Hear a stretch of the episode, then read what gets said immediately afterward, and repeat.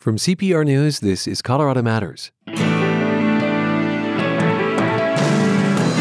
There's a childhood memory Fred Mosqueda just can't shake a memory of grief. These elder women would always sit together. Once I asked my grandmother, you know, why are they crying? And she said, they're thinking of a time long ago. Now, Mosqueda has helped shape the new Sand Creek Massacre exhibit at History Colorado.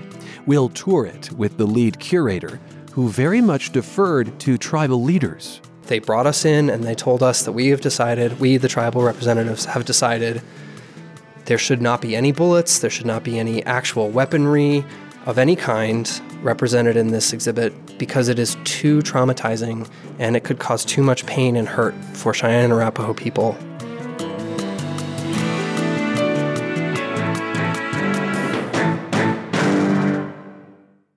Thank you for supporting CPR. Every day, your membership is put to good work serving communities across our state. You ensure that news and music remain freely available to Coloradans everywhere. Your generosity helps make it all possible. This is Colorado Matters from CPR News and KRCC. I'm Ryan Warner. It is the deadliest day in Colorado history, November 29th, 1864. And the Sand Creek Massacre is the subject of a new exhibit at History Colorado. But it is not just the story of the more than 200 Arapaho and Cheyenne slain by U.S. government troops. It is a meditation as well on the tribe's history, their culture, and their present day lives. I will tour this show shortly with the lead curator, but we'll begin with Fred Mosqueda, an Arapaho coordinator for the Cheyenne Arapaho tribes. He helped shape this new exhibit and joined us by phone from El Reno, Oklahoma. Fred, thank you for being with us. I, I know that for you, the Sand Creek Massacre is family history. Uh, will yes. you will you tell us what that connection is? Yes, I'm a descendant from uh, a little boy who escaped Sand Creek. You know, his older sister. They both ran, and she took him and probably saved his life. And, and his name was Mixed Hair, M I X E D H A I R, Mixed, Hair. Mm-hmm. Yes. And given the level of brazen cruelty, given the massacre, you use the word genocide. It yes. is it is a notable thing that a boy and girl even were able to escape, isn't it? Yes, it is because the way I understand it is that their mother is the one that cut the back of that teepee and told them to run through the back of the teepee because um, they were firing upon the camp. Of course, nobody knows for sure, but I believe that they were shooting high, and that's why all the children were able to escape. They were shooting at, course, at adult height, you're saying? Yes, yes. Mm-hmm. And, and, so they were able to run out the back of the camp, and, and they ran down the, the creek bed, or I should say up. You know, in my circles, uh, there is the Holocaust in the background, and yes. for some, there are families that just don't talk about the Holocaust experience. For others, yes. there are families that are very open about it. Uh, what about your family? Did they talk a lot about the Sand Creek Massacre? Was that something you heard growing up? The first, you know, I would see these elder women would always sit together you know, like in town or in different places, so they would all sit together. My grandmother was one of these. And at times, you know, we'd see these elder women crying.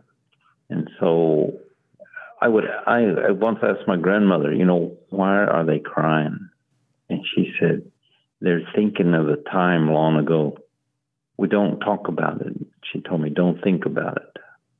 And so that's the way it was. And then later on, when like when it became, it started to come back, then you would start to hear these stories. You know, sometimes one of them would tell a story sitting about one of their relatives. And so this is where I started to kind of pick up there was something that happened. But it, it was hard. They wouldn't very talk to it very much or in open. It was among themselves. And of course, those young children would always sit, you know, on their lap or around them and this is what we'd hear them speaking. You know, a lot of times they spoke in the Arapaho language only. Mm-hmm. And so then when my mother, you know, as I grew up, you know, I asked my mother. My mother would always say, "We don't talk about that," you know. And then later on, as I got older, then she began to tell me, well, there was, you know, things that happened. And then when it became open more to the tribe, when the Cheyennes began to uh, work on this repatriation of the 1865 treaty, then that's when the stories began to be told more. You know, you could hear them, but not from the Rapos. You know, so we didn't hear very much about them. Just occasionally they would tell you little bits here and there. And when I took this position, and when I went to Sand Creek, there was no Rapos there. Hmm. There was no stories of Rapos. It was totally Cheyenne. And when I asked them, where are the Rapos? They looked at me like, we don't know what you're talking about. But I had always heard these stories growing up, and I always heard these elders tell me, you know, uh, they were there. You know, the, the, the Rapos was there. Talked about Chief Left Hand and and there was those survivors that made it to Oklahoma, mm-hmm. and and their families had stories. So when I start to have meetings in the communities, the Rapo communities, and talk to them, I would talk to them, tell them what I was doing. They would all sit patiently and listen to me and everything but they wouldn't say anything in front of the other people. But when they see me off by myself, then, then they would come to me and say, My great great grandmother was there, or my great great grandfather was there, or I'm related to this person. You know, that's how I began to hear who was there. And that's how I got the list that went on the um, Sand Creek Memorial. Hmm of Rapos. Because if you look at the treaties and, and the war chronicles, there is no listing of Rapos. And help us understand why that might have been. Why one people who experienced this, the Cheyenne, in a way had been, for lack of a better way of putting it, better represented in that. Yes. They are more outspoken than the Rapos are. We don't say much about these things. So that had to be drawn out, and you helped draw that out. Yes. Yeah. Yes, I had. It took some work to get these stories. I mentioned earlier that you use the word genocide when you talk about the Sand Creek Massacre. Tell me what that word means to you. To me, when it pertains to the Sand Creek Massacre, even you know the, the proclamations of the governor is basically opening up the country to kill all the Indians they can and take their property. That's the second proclamation. And this was before Sand Creek. Mm-hmm. So anybody in Colorado could have killed any Indians and took their property as payment. And so you see but, Sand Creek in this context of the larger yes. the larger truth. Yes. But they they attacked with the intent of wiping them completely out and they chased them. You remember they chased them up the river, up the creek, up the up the creek bed, and and they were killing them wherever they could find them, and they chased them. They were there for two days. The army was, and the and the um, militia. This is something that the exhibit taught me, as we'll hear shortly, which is that the massacre. It, I mean, it really lasted a very long time. The barbarism lasted a long yes. time. Yes. Mm-hmm. Yes. There's a chief down here, Chief Spotted Wolf, Patrick Spotted Wolf is his name. And his great grandfather came with, had a band, a family band that came through Sand Creek the evening before Sand Creek happened. And they came through, but they said that there was no food, no water there.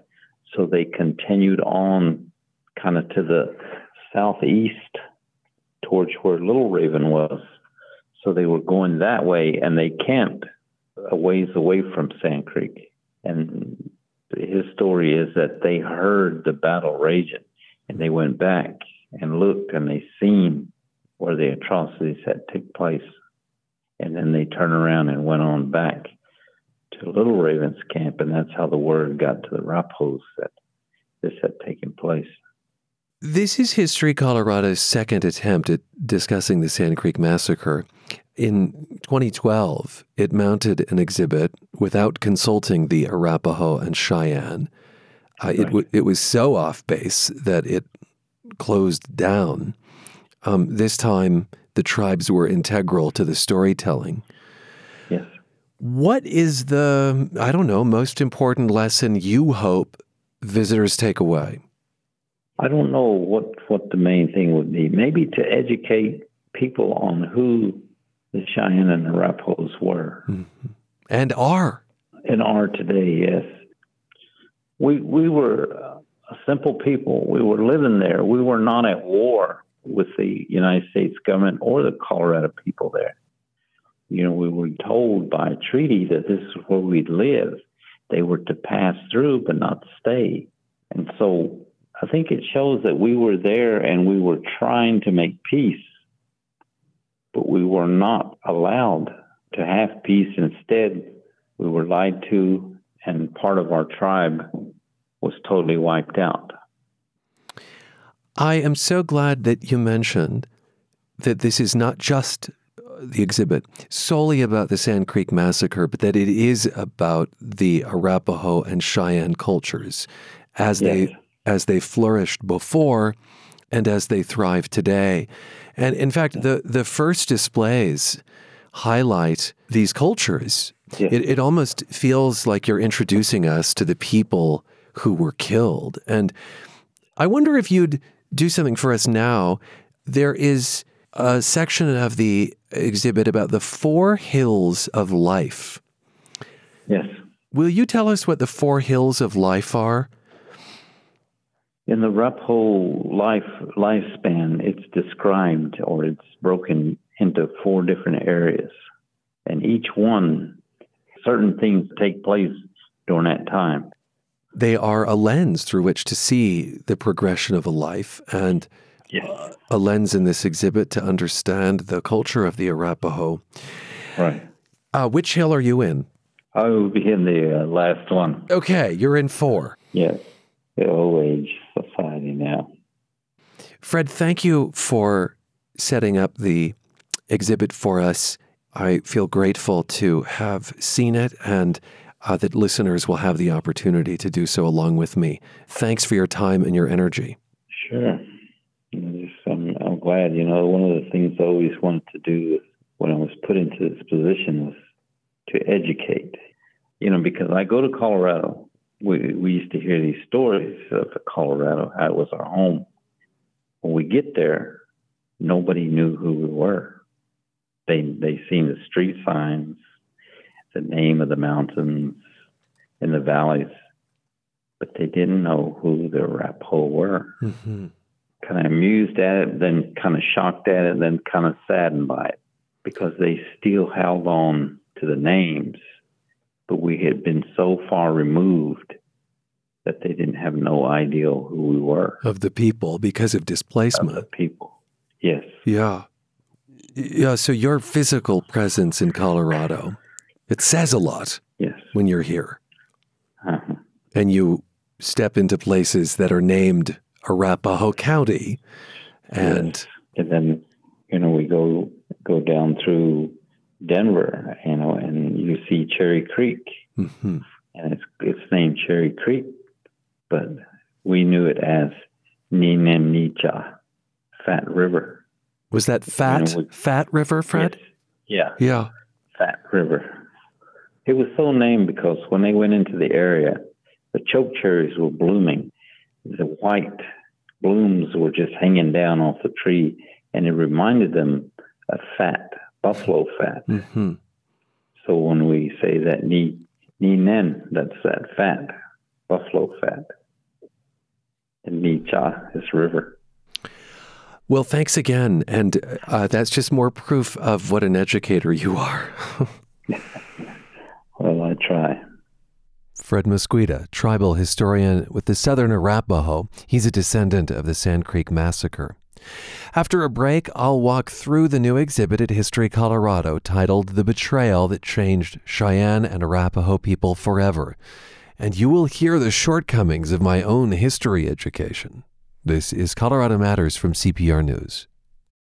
I don't speak Spanish when I go um, to the Pandaria to get snacks. They speak to me in, in Spanish. the first season of Quien Are We, you heard from a whole lot of people about their passions, relationships. I was so happy. I was so impressed with you. And, you and maybe you heard yourself in their stories. And then I'm not even gonna lie to you. One time, me and Sam were like, was, you know, let's break out the huevo. Let's maybe somebody gave him evil eye. So- the first season of Quien Are We?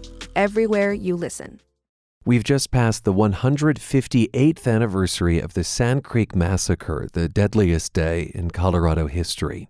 Now to History Colorado Center in Denver, where there's a new exhibit which calls the massacre the betrayal that changed Cheyenne and Arapaho people forever.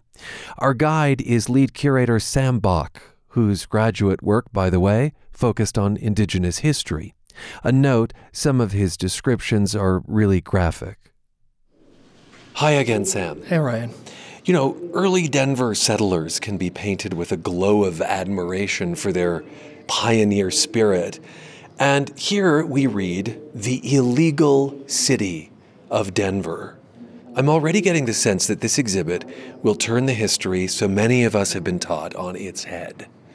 Well, you know, we really were taking our lead from the Cheyenne and Arapaho tribal representatives that we worked with to put together this exhibit. And we took seriously the responsibility that they gave us to tell this story as they wanted it told, as they would tell it. And from their perspective, you know, you can imagine you're standing in your own home that was guaranteed to be yours by treaty. You know, these treaties are the supreme law of the land.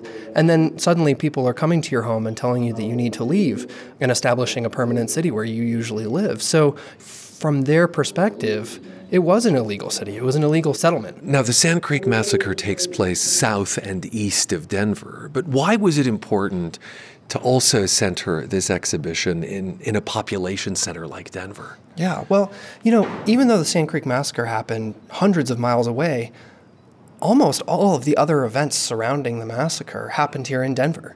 So the political leaders, the military leaders, the army, they were all headquartered here. And the peace conference that preceded the massacre, where the Cheyenne and Arapaho people were told to go camp on Sand Creek. You know, they were told that you would be safe here. You would be seen as non-threatening and friendly and wanting peace. That conference happened here in Denver. So aside from just the obvious, you know, people can make it to Denver more easily. It's the biggest population center in the state. It was such an important part of this story, and the land we're standing on right now had dead body parts paraded past, you know, almost to the exact spot in 1864 following the massacre. So uh, some sort of sick parade. It was a horrible parade of atrocities, and and these were body parts that were taken from Cheyenne and Arapaho people, some of whom weren't even dead, and they were brought back as victory trophies. And in fact, they were put on display in what was then the Denver Theater as just this gruesome display of of victory and of conquest. I'm hearing that detail for the first time. What does that tell me about my education, do you think? Well, I think that a lot of our educations are incomplete when it comes to the Sand Creek Massacre, not only because it's part of this much longer history of intentionally ignoring or looking away from the darker sides of our past, but also because it's extremely unpleasant to talk about. And and this goes for the Cheyenne and Arapaho representatives we worked with as well. Mm. You know, they say all the time that it, it was hard to get my grandmother and my grandfather to talk about the Sand Creek Massacre and to tell me the stories they heard from their grandparents because it's so tragic and it's so senseless and the violence is just so shocking. Are you saying that those are conversations that happened in advance of this exhibit, or those are just the sorts of family conversations that had been happening for generations, but that were always difficult? Both, actually. We created this exhibition in deep consultation and in deep partnership with the Cheyenne and Arapaho tribes. They designated representatives who are historians, who are elders, who are tribal representatives, you know, who work for the tribes, to tell the story in the way that it was told to them. And so, in that way, this exhibit presents the stories that have been passed down for generations among Cheyenne and Arapaho people. All right, November 1864, about 750 Arapaho and Cheyenne set up camp outside Fort Lyon, indeed in eastern Colorado, north of what's now Lamar. As you just said, they were told to be there. Why?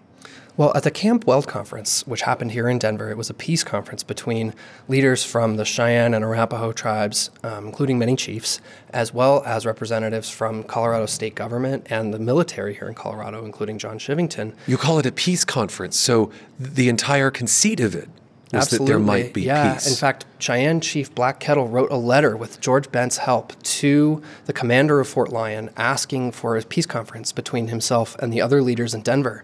And the upshot of that peace conference was that John Evans told any Cheyenne and Arapaho leaders who wanted to remain peaceful, who did not want to fight the U.S. government, to go camp underneath a white flag and a U.S. flag near Fort Lyon. And so they went to uh, what was then Big Sandy Creek, and they were flying the flags and their camps. And you know they really thought that the, the military was going to be there to protect them and to be giving them rations. Were they indeed parked under a white flag? That's what the tribal accounts that we base this exhibition uh, tell us. And in fact, we have some representations of that here in the exhibit. Was it a setup, Sam? It was a betrayal. That's the way our representatives have asked us to present this information, and I think it's a really accurate it's a really accurate phrase for the way the Cheyenne and Arapaho people felt about it at that time. You know, they had given up their weapons, they had given up so much land, and they were where they were told to be in order to be peaceful, and then they were betrayed. And they'd been betrayed so many times before, if you think of the treaties. Certainly, yeah, going at least back to 1851, um, but even further back than that, certainly. The betrayal that changed Cheyenne and Arapaho people forever. Those are the words that greet us. Next to what? This is a photograph of an elk hide painting by Eugene Ridgely Sr. He's an artist from the Northern Arapaho tribe. And what visitors will see here are images drawn from the oral histories of the Northern Arapaho tribe about the Sand Creek Massacre. And so, what you're seeing are a collection of teepees, and then interspersed are, as you look carefully, some rather gruesome scenes. That appears to be a dead mother holding her child. It's unclear whether the child is alive. Someone who has been mutilated. To set the scene, you've got to think about the plains of eastern Colorado in November, and particularly after a snowy, frigidly cold week like the one we've just had, actually. The ground was covered in snow. There was not a lot of food around. You know, the herds, the bison herds, and the other game had been, you know, driven away by soldiers and people coming and going. So you've got a lot of hungry, anxious people.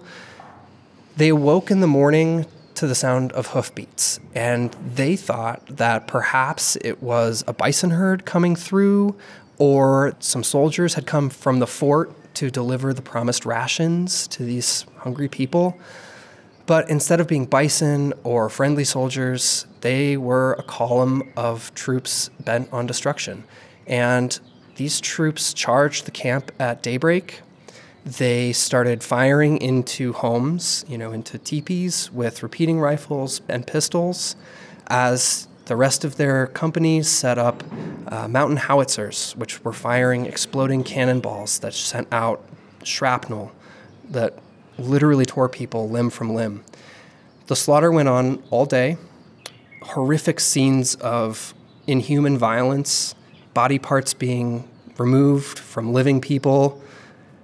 Accounts from soldiers at the time tell us that living babies were removed from their mother's wombs and then killed and scalped. It's every manner of inhuman atrocity that you can imagine was perpetrated at the Sand Creek Massacre. I know you've given a fair number of interviews to this point. What is it like to recount that? It's hard every time, but you know, every time I talk about it, I'm reminded that there are many Cheyenne Arapaho people for whom this is an unavoidable story. It's part of their family history. So, you know, for me, I'm, I'm telling this story as a historian, as someone who has studied this and learned from them, but just realizing that there are people for whom this is not something you can you can leave at your work at the end of the day and go home and go on about your life. How do you approach creating an exhibit about genocide? I mean, I wonder if you referred to, say, the Holocaust Museum in DC. Yeah, certainly we looked around the country and around the world for, you know, visual and narrative examples of similar similar events in history that have been movingly portrayed. Um, however, I'd like to note that we really worked in tandem and in deep partnership with these tribes and the and their representatives, and so you know we really took our lead from them. So maybe you brought back an idea or an example, but they led then the formation. Exactly. And and the way that they kept telling us was, you know, you all are the experts in how to make an exhibit. Mm-hmm. We are the experts in the Sand Creek Massacre and its history. And so we're really able to bring those two things together. One thing I do not see is bullets. There are no munitions, and I understand that's really purposeful, Sam. That's exactly right. Our Cheyenne and Arapaho representatives had a meeting, just the representatives. No History Colorado representatives were allowed. Uh, we call it a tribal caucus. And it was a late night meeting. It went on for hours. It adjourned and resumed the next day. And when it was over, they brought us in and they told us that we have decided, we, the tribal representatives, have decided there should not be any bullets, there should not be any actual weaponry of any kind represented in this exhibit because it is too traumatizing and it could cause too much pain and hurt for Cheyenne and Arapaho people. Hadn't an earlier iteration of a Sand Creek exhibit included them? It sure did. And the reason it did was that that exhibit reflected insufficient consultation with these tribal representatives. And so they didn't get it right. That exhibit was quickly closed because of the criticism. How else do you think this is different? You know, this exhibit is different from the ground up. Every single element, from the color of the walls to the content to the way that it's presented, was consulted and was determined with these representatives. The color of the walls. Yeah. You know, I think the original ex- exhibition here at History Colorado about the Sand Creek Massacre was very focused on, you know, what happened that day. But that's not everything about the Sand Creek Massacre, and it's not everything about the Cheyenne Arapaho people. Mm-hmm. It does not define Cheyenne and Arapaho people. And in fact, they are modern people with contemporary cultures and languages that they are very proud of. And so this exhibition really goes out of its way to examine Cheyenne Arapaho people and their cultures and show what their communities are doing today. You know, I have noticed that the descriptive labels are written in a voice don't think I've ever seen before in a museum. Yeah, so this is part of a new effort that History Colorado is undertaking when we work with communities who request it. And we pioneered this with the opening of the Ute Indian Museum down in Montrose. It's something that's reflected in the uh, written on the land exhibition about the Ute people here at History Colorado. It's written in the first person, as in we the Ute people or we the Cheyenne and Arapaho people because really the story is being told by them, and we wanted the voice of the exhibition to reflect that. That's interesting because differently written, it is a bit othering, right? It's look at those people over there uh, in a different voice. Exactly. And I think it's part of a long tradition and a long history in museums that, you know, we're starting to question where we other people, as you said, but also, you know, alienate them and study them. Whereas these are living modern people with their own history and culture, and that's very present. Among Colonel Chivington's men, there were dissenters. That is also a part of the nuanced story you are telling here. Shall we go look at that portion of the exhibit? Absolutely. So, we are looking at two letters written by dissenting soldiers, men who refused evil orders and did not allow the soldiers under their command to fire on the defenseless Cheyenne and Arapaho people. at Are the these the letters Massacre. themselves? These are high quality reproductions of the Okay, letters. And in fact, okay. the story of the letters is very interesting of its own. Um, the original letters were copied by a government copyist.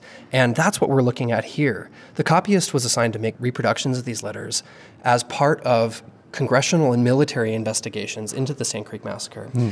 The United States government, the Congress, and the military paused what it was doing in 1864 at the height of the Civil War to investigate the Sand Creek Massacre and the atrocities that were filtering back through these letters to DC.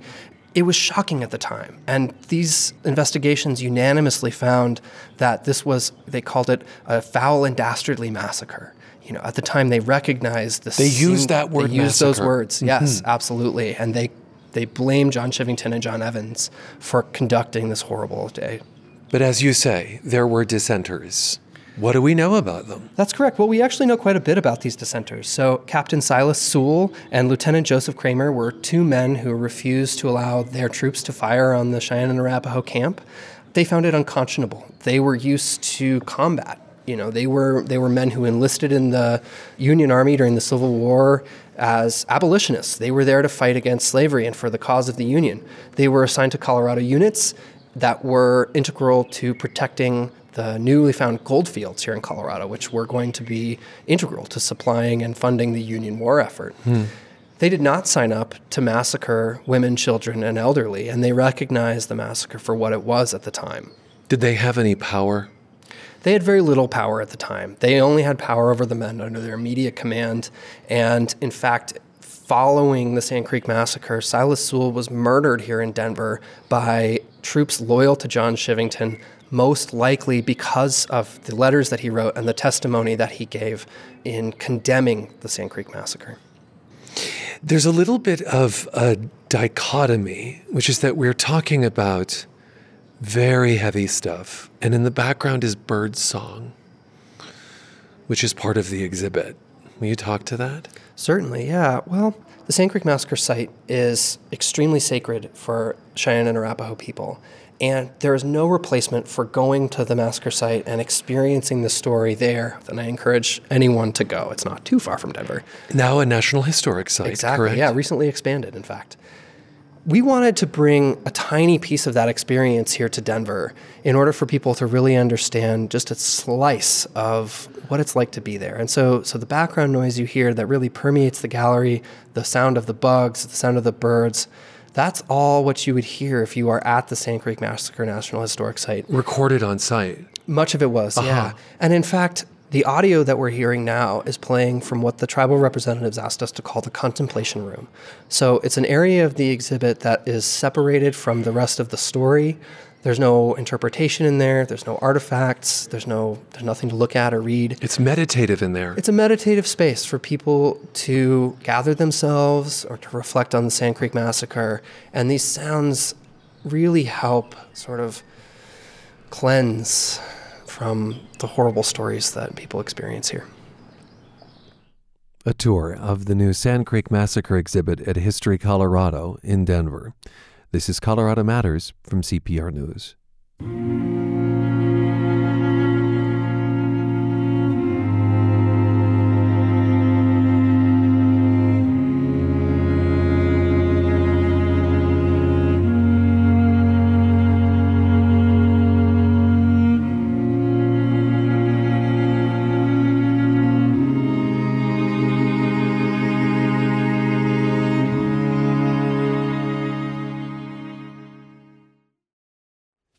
Colorado's Front Range. Just where does it start and end? Why does Denver sometimes smell like dog food? What's the perfect seat at Red Rocks for the best sound? These are the kinds of Colorado questions we've gotten and answered in the past.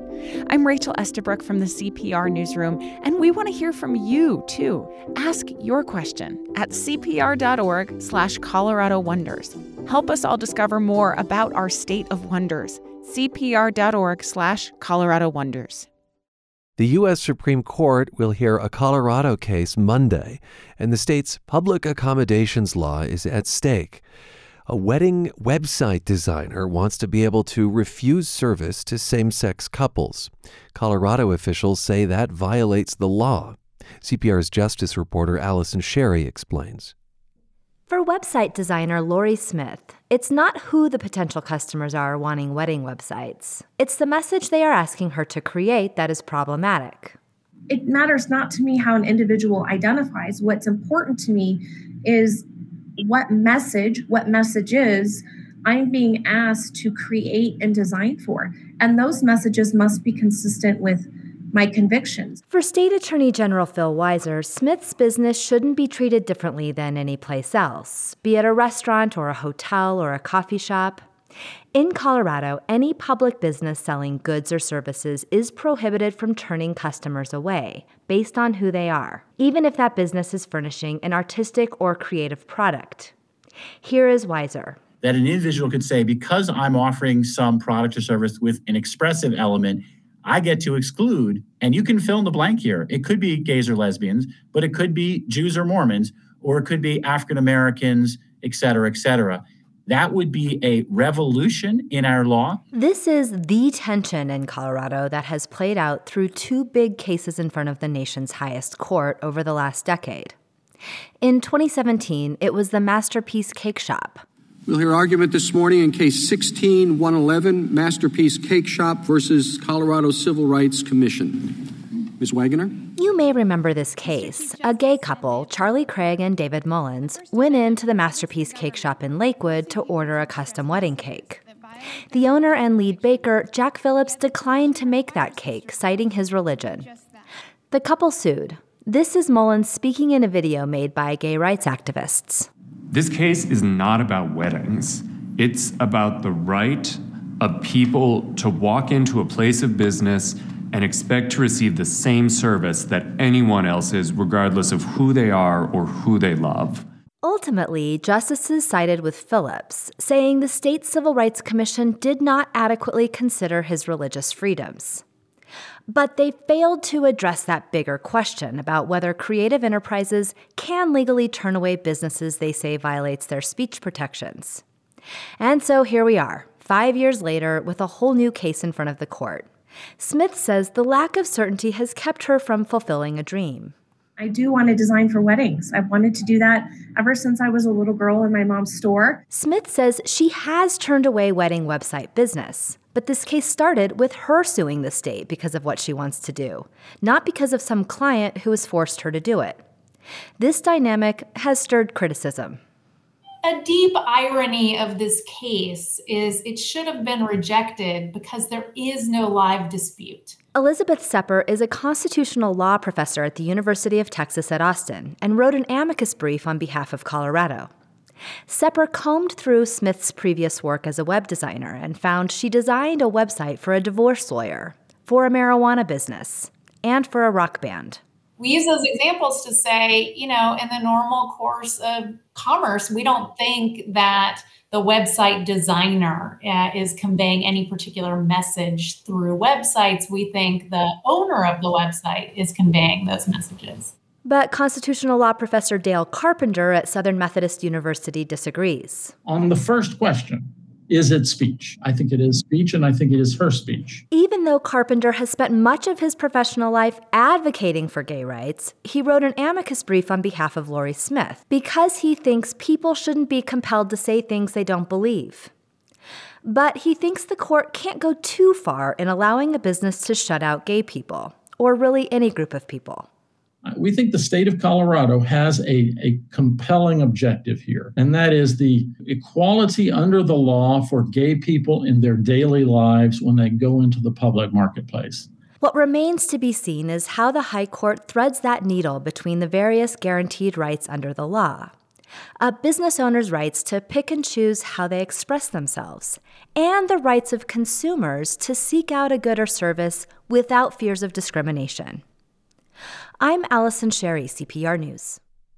In these days of social media influencers, have you ever thought about how we make decisions and why? That's at the heart of a discussion featuring Zoe Chance at the Aspen Ideas Festival this past spring. Kibwe Cooper from our audio innovations team brings us her insights. Once upon a time, on an auspicious day in history, you were born. You had no sharp teeth or claws or any means of protecting or even feeding yourself. The only means of survival that you had was your ability to influence other people to take care of you. That's Zoe Chance.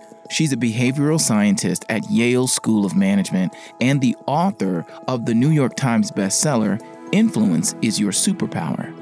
Zoe believes that everyone has the power of an influencer, and that power is naturally inside of all of us. As you grew, you expanded your sphere of influence and you practiced. Before you got to kindergarten, you were negotiating bedtimes and television desserts, all the things that you cared about. You grew and you expanded your sphere of influence further to groups and teams. You grew up and expanded your influence further still, perhaps to organizations.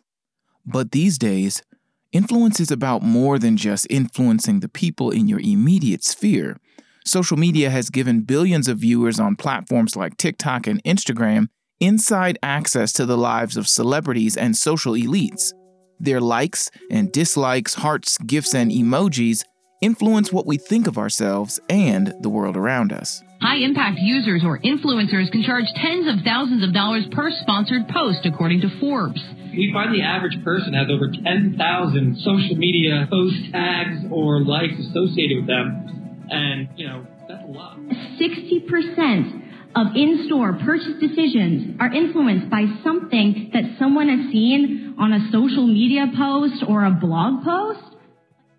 But Zoe Chance says all of us have the ability to harness the power of influence.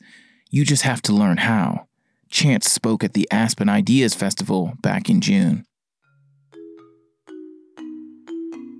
Earlier in her career, Zoe managed a $200 million segment of the Barbie brand. Now, Barbie dolls have been a successful product for decades, so Zoe struggled at times to convince the senior leadership at Barbie to implement new ideas.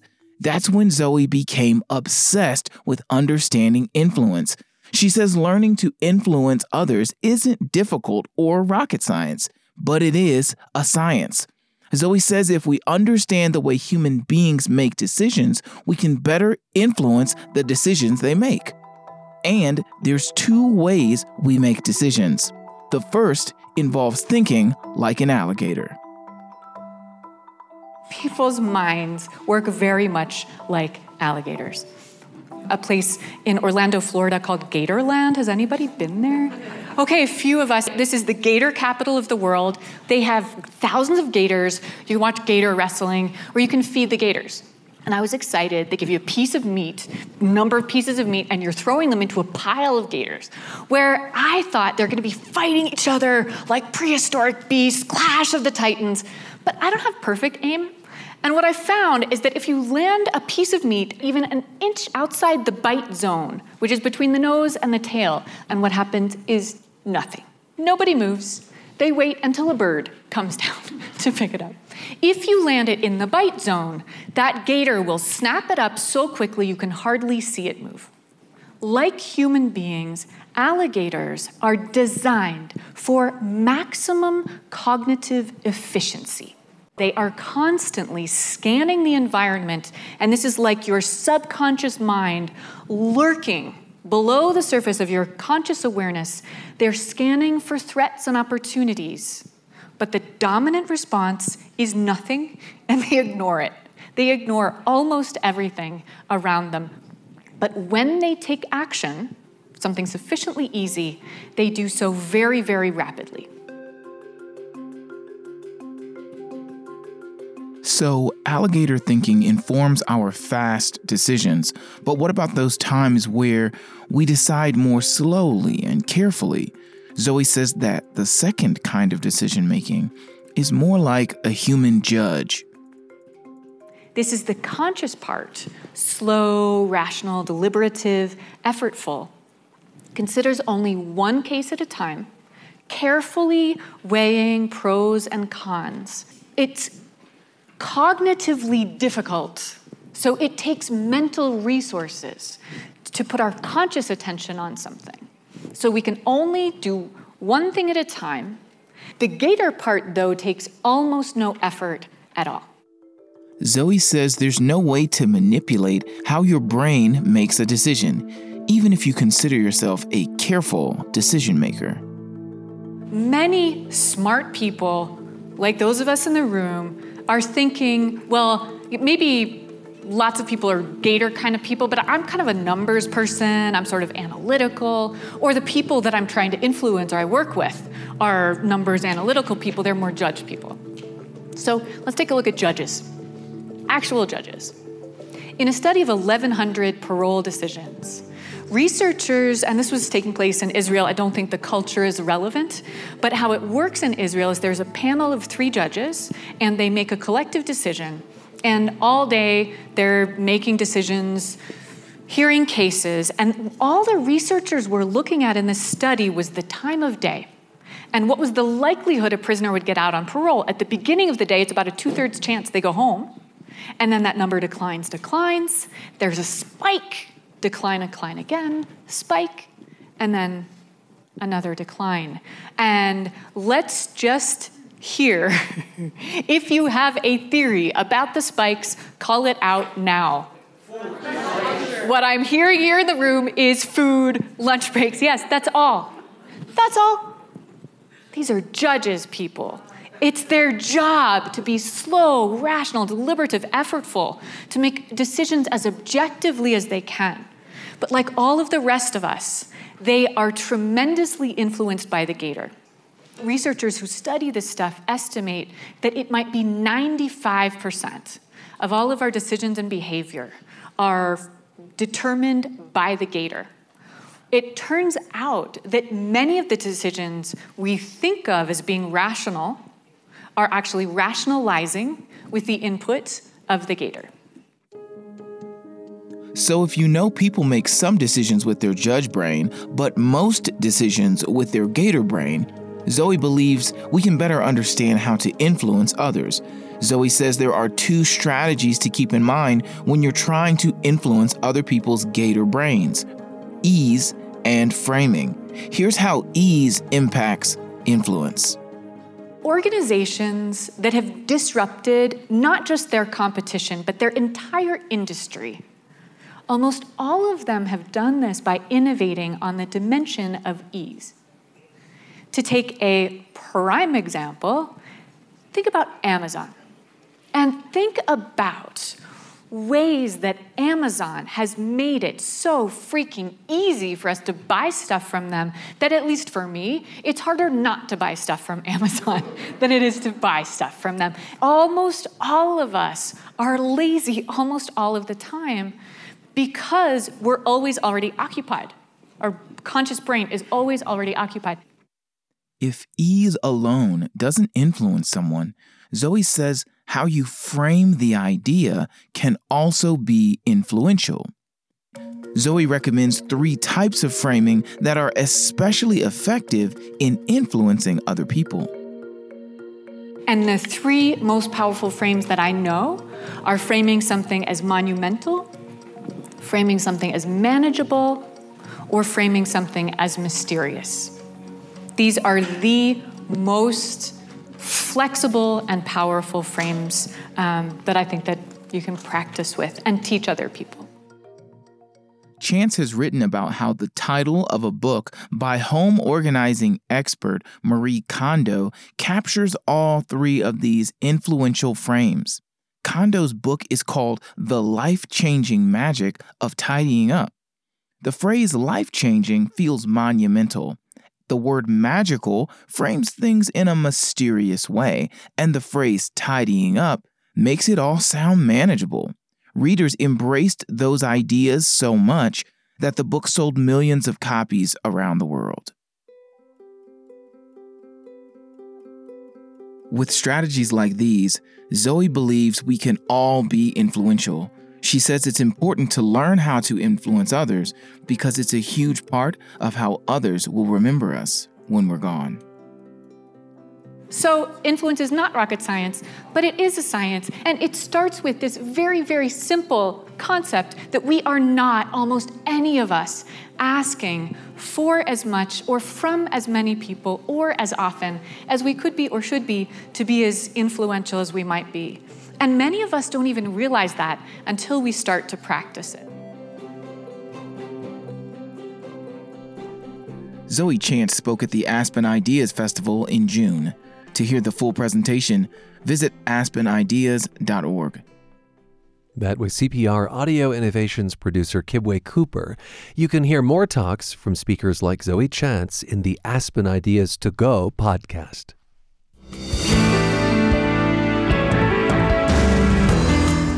Thanks for joining us today, and thanks to my Colorado Matters colleagues.